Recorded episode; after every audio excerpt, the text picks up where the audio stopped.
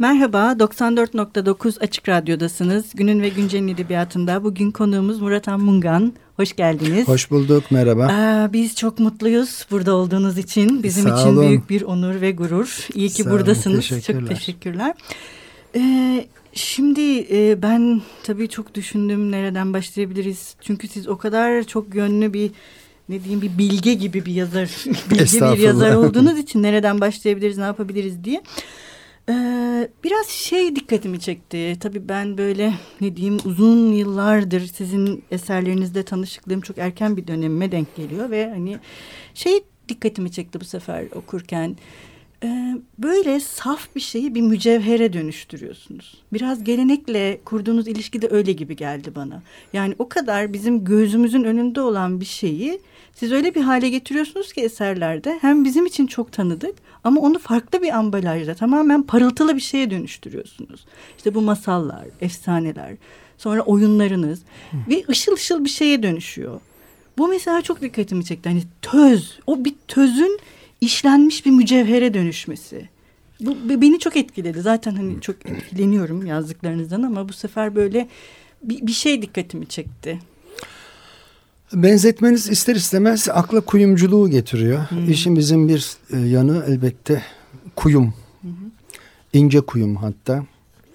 Ee, söylediğiniz bağlamda sadece geleneği, mirası, hı geçmişin ögelerini değil aynı zamanda günümüzde herkesin gözü önünde olan bir şeye de bir görme biçimi kazandırma, bir bakış kazandırma. Yani aslında bence yazarlığın hatta hı hı. sanatın e, özünde, hı hı. doğasında olması gereken bir şey bu. Hı hı. E, dümdüz yolda yürürken ayağımıza takılmayan herhangi hı hı. bir şeyi okura gösterme, fark hı hı. ettirme, ona bir bakış açısı kazandırma, bir görme biçimi kazandırma.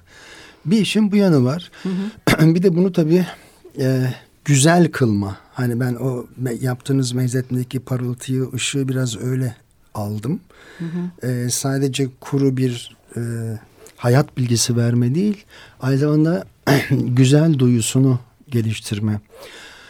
E, aslında sanatın işlev, işlevlerinden bir tanesi de ruhumuzu duygularımızı, hmm. duyarlılıklarımızı inceltmek, e, ona ufuklar kazandırmak, zenginlik hmm. kazandırmak, adını koyamadığımız şeylere at koyma, hmm. e, fark etmediğimiz şeyleri fark etme. Özetle bir içgörü kazandırma. Bence iyi bir yazarın kur, kurmaca metin yazan diyelim. Öykü gibi, roman gibi, anlatı gibi iyi bir yazarın becermesi ve sahip olması gereken şeylerden bir tanesi içgörü. Hı hı. Çünkü e, görmek belki ömrümüzün sonuna kadar öğrendiğimiz bir şey. Hı hı. Sadece gözümüzü açtığımız ya da bir şeyler öğrendiğimiz zaman hayatla ilişki kurma hı hı. E, nın ilk e, ham halinin ötesinde o hamı işleme. Hı hı. E, insanın verili olan ömrüne belki hayat kazandırma. İlk aklıma gelen evet, şeyler bunlar. Ömrü hayat kazandırma. Biraz e, ben şimdi her sene derslerimde sizin Geyikler ve Lanetler kitabınızı okuturum. Ve e, sizin eserlerinize gelene kadar çocuklar hep böyle şey yaparlar. Hani oyun okunur mu? Oyun okunan bir şey midir falan diye. Sonra Geyikler ve Lanetleri okuduklarında birden böyle bir şey olurlar. Ah, hani bir büyülenme. Evet oyun okunabilir bir şeymiş. Ve hani gerçekten okunabilir bir şeymiş diye. Ve onların o her seferindeki e, hem böyle bir şey öğrenmeleri sadece hani o Hı -hı. sanatın pırıltısı bir haz alma değil ve e, bir, bir şey öğrenmek oradan daha önce hani tam da biraz önce sizin söylediğiniz içgörü gibi daha önce fark etmedikleri bir şeyi de fark etmeleri çünkü onlar bir sunum falan da yapıyorlar sonrasında Hı -hı. ve her seferinde ben şeye dikkat ediyorum her ekip başka bir şey görüyor ama ortak şey büyülenmek büyüleniyorlar. E, bu benim istediğim de bir şey. Hı -hı. E, bu bana e, bu işi başarmış olduğum duygusu veren şeylerden bir tanesi. Çünkü aslında e, bir yanımız en azından benim gibi yazarların ve şairlerin bir yanı diyeyim. E, şamanizme açılıyor, büyüye açılıyor. E, Geyikler Lanetler benim yazımı 14 yıl süren bir oyun. Hmm. 14 yıl elimde gezdi. Benim bazı işlerim öyle çok yıllara yayılır. Örneğin hmm. Şahin'in romanını 15 yılda bitirdim. Evet. Harita metot defteri e, yıllardır içimde gezdi durdu. O zamanın e, ateşinde pişmek diyorum ben ona. Geyikler lanetlerin mesela bende hani oyun okunur mu çok eski bir sorudur. Ne yazık ki cevabı da fazla değişmeyen bir soru. Bir, bu konuda nankörlük etmeyeceğim. Oyunlarım okunuyor. Ama e, ben istiyorum ki başka yazarların oyunları da okunsun. Yani daha doğrusu iyi bir okur oyun okumanın ona açtığı şeyleri görsün. Konu oyundan açılmışken bir de şeye değinmek isterim. Aslında hani sizin de bildiğiniz gibi edebiyatın neredeyse bütün alanlarında ürün vermiş, kafa yormuş, çalışmış biriyim. Evet. Ve hep şunu söylüyorum. En zoru oyun yazmaktır. yani yazarlığınızı sınayacaksanız oyun, oyun yazacaksınız. Çünkü romanda sonsuz sayıda elinde sözcük var. İstediğin kadar kullanabileceğin sayfa var. Ama oyun sahnelemek üzere tasarladığım bir oyunun elindeki tek malzemesi sözcükler. Evet. Az sayıda sözcükle durum yaratma, karakter yaratma, Hı. İlişki kurma, bunları karşı karşıya getirip geliştirme ağır ustalık isteyen bir iş. O yüzden de e, oyun önemli bir şey. İkincisi e, öykü yazıyorsanız, hı hı. öyküyü seçtiyseniz mutlaka iyi bir oyun okur olmanız gerekir. Çünkü size oyun okumanın kattığı ekonomi, e, diyalog kurma, hı hı. karakterin ağzına yakışan, yaşına, sınıfına. Hangi toplumsal kesimden geldiğine, iç dinamiklerine uygun diyalogları, uygun sözleri e, oyun okuyarak, oyun yazarak, oyunun içinden geçerek öğrenirsiniz. Dolayısıyla çok zaman kazanırsınız. Bu yüzden oyun benim için özellikle e, öykü yazanlara birinci elden salık vereceğim bir şeydir. Ne güzel.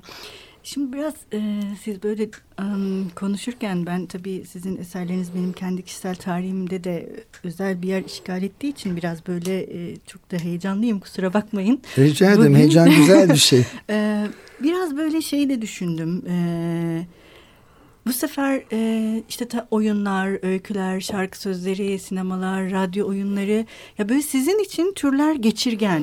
Yani oradan oraya o kadar rahat hareket ediyorsunuz ki. Yani tabii ben ilk mesela ki ben işte Üç Aynalı Kırk Oda yani bence Türkçe'de yazılmış en güzel eserlerden biridir. Sağ Ve E, şeydir yani o onu ben yani bu ke, altıncı okuyuşumdu. Ve şey ilk defa şey, yani her okuyuşumda farklı bir şey görüyorum zaten ama bu sefer şey fark ettim. Ee, orada bir tirat var yani tiyatronun birçok unsuru ve onu daha önce görememişim mesela. Demek ki o kadar hmm. hani henüz o okur şeyi yokmuş bende ve her seferinde hem farklı bir şey öğreniyorum, hayata dair bir şey hmm. öğreniyorum. Bu başka bir şey ama edebi olarak bir teknik görüyorum. Bir edebi hmm. teknik. Ha diyorum ki, aa burada başka bir edebi araç var ve ben onu yeni fark ediyorum. Ve bu bana inanılmaz geliyor gerçekten. Hayat bütün bilgisini bir kere de vermiyor. Yaşayacaksınız, okuyacaksınız, göreceksiniz. Evet, evet. Yani e, burada söz konusu kendi e, kitabım olduğu için e, övünüyormuş gibi görünmek istemem ama e, sözünü ettiğiniz karşılaşmaya e, örnek olsun diye söylüyorum. İyi kitaplar zaten bir kere de sırlarını ele vermeyen, hı hı okurun yaşına, zamanına, kendi hayat bilgisine, deneyimlerine göre yeniden ona keşfedebileceği, ilk okumalarında e, tokmağına ulaşamadığı hmm. kapıları açabilen, bünyesinde onları barındırabilen e, kitaplardır. Bu arada Üç Aynalı Kırk Oda'dan söz ettiğiniz için isterseniz bir de haber geçeyim. Muhtemelen Ocak 2017 de yayınlanacak yeni öykü kitabımın adı Dokuz Anahtarla Kırk Oda. Oo, ne kadar güzel. Kez. evet aynalar, kapılar, anahtarlara geldik. Ay, Neyse ondan sonra bir tane daha yazacağım sonuncu hmm. oda diye ve hmm. gerçekten ömrüme yayılmış 40 tane masalın kitabı olmuş olacak. Evet biz e, bir ara veriyoruz programımızda ve e, kitaplardaki şarkıları ya da işte size ilham veren şarkıları çalıyoruz ama tabii sizin ayrıca şarkı sözleriniz de var yani farklı olarak. E, bugün ne çalalım ne istersiniz? Ee, şöyle yapalım e, madem kitaplara gönderme yapıyoruz. İlk öykü kitabımın ilk uzun öyküsü dört kişilik bahçede e, Fatma Ali'ye Udu'yla bir Cedet Çağla eseri seslendirir. Sultan Eygah bir eserdir. Kaçıncı faslı bahar bu, solar gider emelim.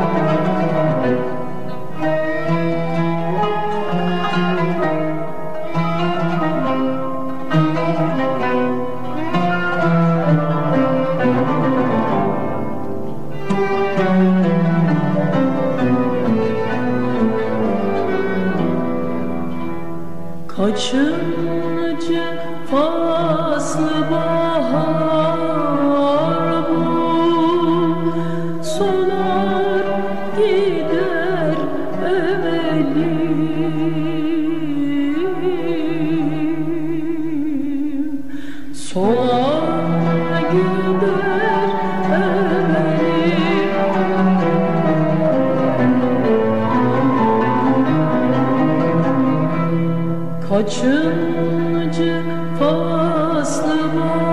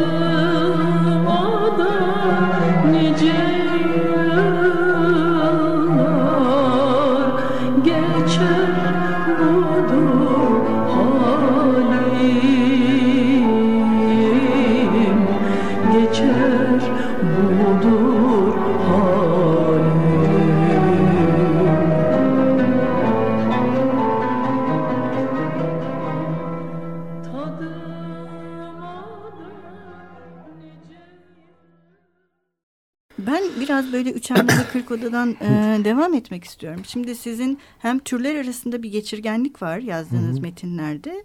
Bir de aynı zamanda metinlerin birbirleriyle konuşması da sizin için önemli bir şey. Evet. Yani bu yani her metin bir konuşması var. Başka bir metinle bir şekilde bir ilişkiye geçiyor. E, edebiyat içi dolaşım. Evet. Metin içi şaka Hı-hı. ne dersek diyelim ama ya e, neresinden tutmak lazım bu tutumun bilmiyorum. Şimdi ben ilk e, yıllarımda Hı hı. Hani henüz e, dergilerde yeni şiirlerim, metinlerim falan yayınlıyor ilk zamanlar.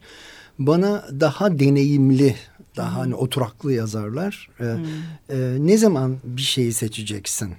diyorlardı. Hı. Bu soruyla ben çok karşılaştım. Hı. Belki bir dönem özelliğiydi. Hı hı. Belki de bir edebiyat tarifine fazla kilitlenmiş olmanın reaksiyonu, tepkisi. Ne derseniz bilemem. Ee, ben de açıkçası e, o kadar çok bu soruyla karşılaşınca insan bir durup kendine bakıyor. Hakikaten gerçekten bunlardan birini seçmem gerekiyor mu? Bu işin tabiatı mıdır? Ee, burada tabii o tür sorularda çok da haksız olmayan bir yan hmm. var. Ee, yani hala kendinde bunun sıkıntısını duyduğumu da itiraf etmeliyim. Çünkü e, okurun algısını zorlayan bir macera sunuyorsunuz. Hı hı. Sana ne de demesi gerektiğini bilmiyor. Oyun yazarı mı, şair mi, yazar mı, denemeci mi?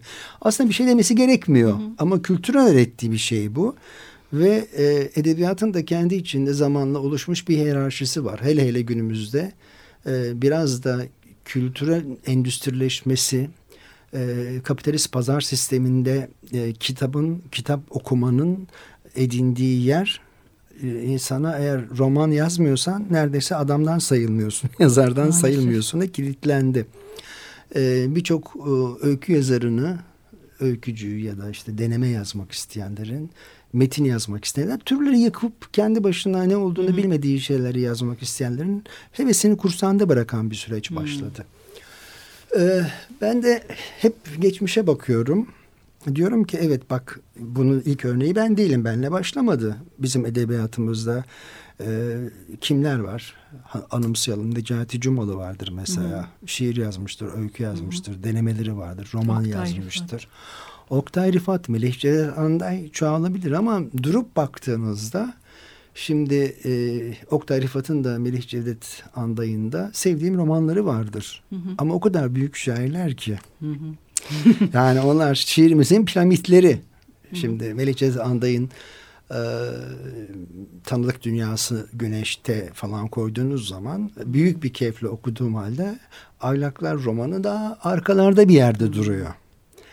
Ee, bir tane ömrümüz var ve o ömrümüzü doğru kullanmamız, tutumlu kullanmamız gerekiyor. Benden geriye ne kalacak sorusunda. Benim de edebiyat camiasında da okur katında bana ne derler diye değil de ben ömrümü nasıl daha tutumlu kullanabilirim kaygısıyla bunun salıncında çok gezip sarkaç gibi bir oraya bir yana sarıldığım zamanlar oldu. Ama her zaman benim için ölçü şu oldu. Ya bunlardan beceremediğin bir şey var mı? Hani diyelim ki Murat abi sen çok güzel öyküler yazıyorsun. Kardeşim de oyunların beş para etmez deseler zaten bırakırdım. Hmm. Ya da yani romanda şiirdeki kadar iyi değilsine inansaydım bırakırdım. Hmm. Sonrasında dedim ki ya edebiyat bir macera. Ya. Ee, sana zorla giydirmeye çalıştıkları çeşitli gömlekler var. Hmm. Sen niye gömleklerin esir oluyorsun? Sen e, teninin hakkını ver.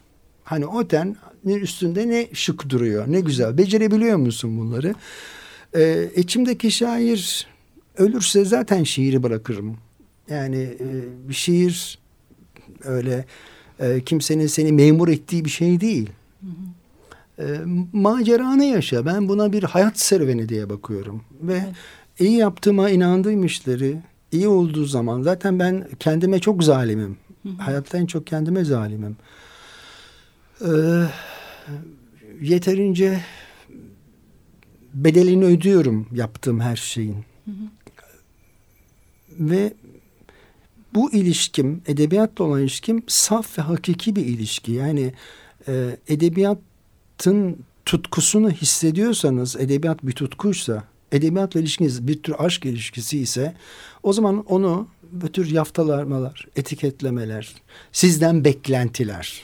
Yani mesela öyle okurlar var onu e, şöyle söyleyeyim. E, onlar da haklılar. Mesela ben aslında şiiri çok sevmiyorum ama öykülerinize bayılıyorum diyor. Şimdi ben hayır beni seviyorsan şiirlerimi de sevmek zorundasın diyemem. Ya da yani roman okumayı seviyor e, ve senden roman bekliyor. Yani onun Şimdi bunlar onların ilişkileri edebiyatla ya da benle kurdukları ilişki ama benim edebiyatla kurduğum ilişki daha başka bir ilişki. Hı hı. Ee, gramer derdindeyim.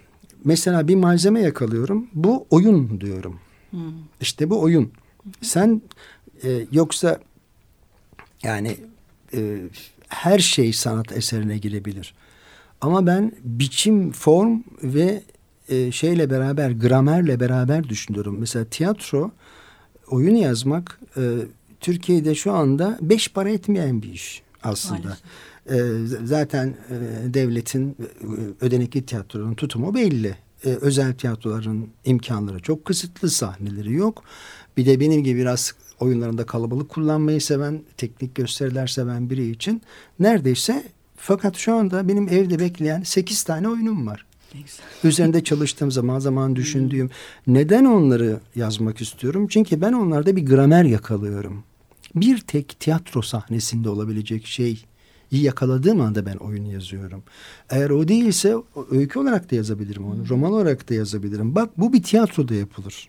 Ha bundan film yapılmaz mı? Yapılır. Ama benim yakaladığım şeyini kaybetmek bahasına yapılır. Hmm. Yani e, benim belki eğitimimle ilgili tiyatro sinema eğitimi almış biri olmuş biri olmam, yıllarca dramaturgluk yapmış olmam, bir de gerçekten dramatik duyarlılığım yani dramatik yapı inşa etme duyarlılığımın öğrettikleri her şeyi akılla yapmıyorsun. Bilgi sende o kadar içselleşmiş oluyor ki sen onu farkında olmadan hesaplıyorsun bazen. Bir tek tiyatro sahnesinde yapılabilecek bir şey yakaladığım anda oyun o konusuyla beraber geliyor. 80'lerden kalmış tamamlamayı düşündüğüm bir sürü not aldığım oyunlar var. ömrüm müsaade ederse onları bitirmeden gitmeyeceğim. Ama bugün ama yarın ama oynanır ama oynanmaz ama sadece kitap olarak basılır ya da yarım kalır umurum değil. Hı hı. Ben onları yapmak istiyor muyum? Hı. Onlar benim hala nabzım da atıyorlar mı? Benim için temel soru yapmak istediğim şeyler, inandığım şeylerin zamanını beklemek, birikmek.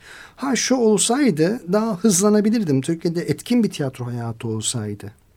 Yani açıkçası o konuda kimse e, bu yaştan sonra yalancı bir alçak gönüllülük yapacak değilim. Kağıt taş kumaş diye ya bir oyun yazmışım yani dünyanın neresinde olursa olsun onun bir kıymet olduğunu ben biliyorum. Ama sahneleme imkanı yok efendime söyleyeyim. Ben onu yazmak istedim. Yazdım. Sonuçtan çok memnunum. Ee, iyi tiyatro oyunu okuyanlar kıymetini bildiler, paylaştılar. Beni gönendirdiler, sevindirdiler. Ee, ama küsmüyorum. Çünkü işime küsemem. Yani ben e, Türkiye'nin şartlarına, dünyanın durumuna göre kendime yazarlık rotası çizecek değilim. E, piyasa kollayacak değilim. E, ya da kendimden daha aptal okura yaz, yazacak değilim. Ben e, okurumun zekasına sonuna kadar saygı gösteren biriyim. Ve okurumun benim harcadığım emeği okurun da üretebilmesi için asla zeka ve algı düzeyinden şey yapmam, taviz vermem. E, katmanlı bir süreç bu. kere iliş, kurduğun ilişkin hakiki olması çok önemli. Hakiki, doğru. Yani olmazsa olmazın mı onu yazmak. Hmm. E, tabii oyunların da oluyor bazen. E, mesela şeyi söyleyeyim. E, tıkandığım yerler oluyor. Sizin o çok sevdiğinizi söylediğiniz üç aylık kırk odayla yaşarken e, bir şey. Şöyle bir şey oldu. E, ya güzel güzel gidiyor gece elbisesi öyküsü. E, her şey yolunda ama bir şey var ki e, o kadar düzgün ve akarında gitmiş olmak tabii beni tedirgin eden bir şey oldu. Ve o zaman bir cümle kurdum. O cümleden sonra benim e, yazarlığımda bir tür mottoya dönüştü. Murat Han kendini şaşırt. Hmm. Bir şey yap kendini şaşırt. Sen kendini şaşırtırsan okur da şaşırtırsın. Hı Ve metin aks kazanır. Hı Başka bir yere gider. Hı Ee, daha sonra e, mesela Dokuz Anahtarlı Kırk Odayı yazarken de geçen gün bir arkadaşıma söylüyordum. Hani dedim şey vardır ya evde doğru düz malzeme yoktur. Karnında açtır. Yemek de yoktur. Ama dolapta bir şeyler kalmıştır vıdık vıdık. Sen onlardan bir yemek uydurursun. Hı hı. Ee, şimdi yazdığım öykü tam da böyle bir öykü. Yani dolapta bir şeyler buldum. Çeşitli imgeler, metin parçaları kafamda bir şeyler. Nereye gittiğini bilmiyorum ama artık bu yaşta bu deneyimle ben onun nereye gidebileceğini üç aşağı beş yukarı kestirebilen bir alt bilince sahibim. Bu çok gençken yaptığınız zaman savrukluğa, dağınıklığa, tutarsızlığa yol açabilecek bir şey. Ee, bir, bir okuyayım sana bakayım dedim. Hani ne yapmışım ben? Tam bilmiyorum hmm. hani falan diye. E, neyse sonuçtan memnunum. e, zaten kitaba koydum. E, diyeceğim e, kendinle de dans etmeyi öğreniyorsun. Bu sana e, türler konusunda hmm. türlerin e, çeperlerini zorlamak. Yani aa ben böyle yaparsam buna öykü demezler. Hmm. Ay bu hmm. anlatı olmuş buna metin derler falan gibi kaygıları zorlayacak pişkinliğe, pişmişliğe, olgunluğa da gelmen gerekiyor. Eh, böyle baktığınız zaman benim için e, yazma hala heyecanını koruyan bir şey. Çok o çok belli zaten bizi de heyecanlandırıyor. Ee, ilk programımızın sonuna geldik maalesef. Ee, İkinci e, programımıza Murat Armungan'la devam edeceğiz. Biz e, programımızı sonlandırırken yazarımızın okurları ve dinleyicilerimiz için okuduğu bir bölümle bitiriyoruz. Bugün neyle veda edelim? Kibrit Çöpleri kitabından Hatırlamanın Serabını okuyayım. Peki, çok teşekkür ederiz. Ben teşekkür ederim. Hatırlamanın Serabı. Geçici şeylerin serabı nesnelerin basit uykusu, hiçliğin rüyası, zamanın dipsiz anlam kuyusu, bellek denen tortu. Daha nice şey sayılabilir değil mi şu gündeliğin kavurucu yalnızlığına, varoluşun nedensiz sıkıntılarına ad ve anlam bulmak için öyküler, olaylar, hayaller. Açıklama yerine geçebilecek bir şeyler aranır, uydurulur, yakıştırılır, söylenir hep.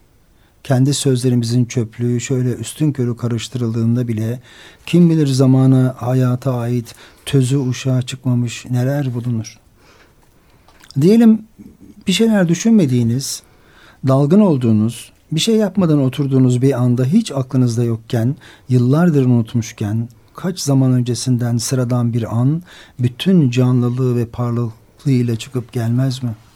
O zaman şaşırmaz mısınız kendinize?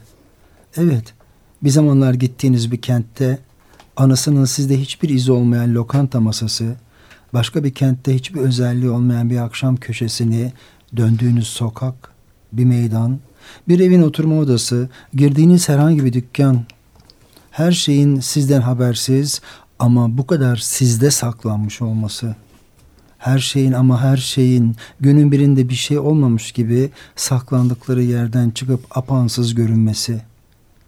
Bütün bunlarda öykü sanatını hatırlatan bir şey yok mudur?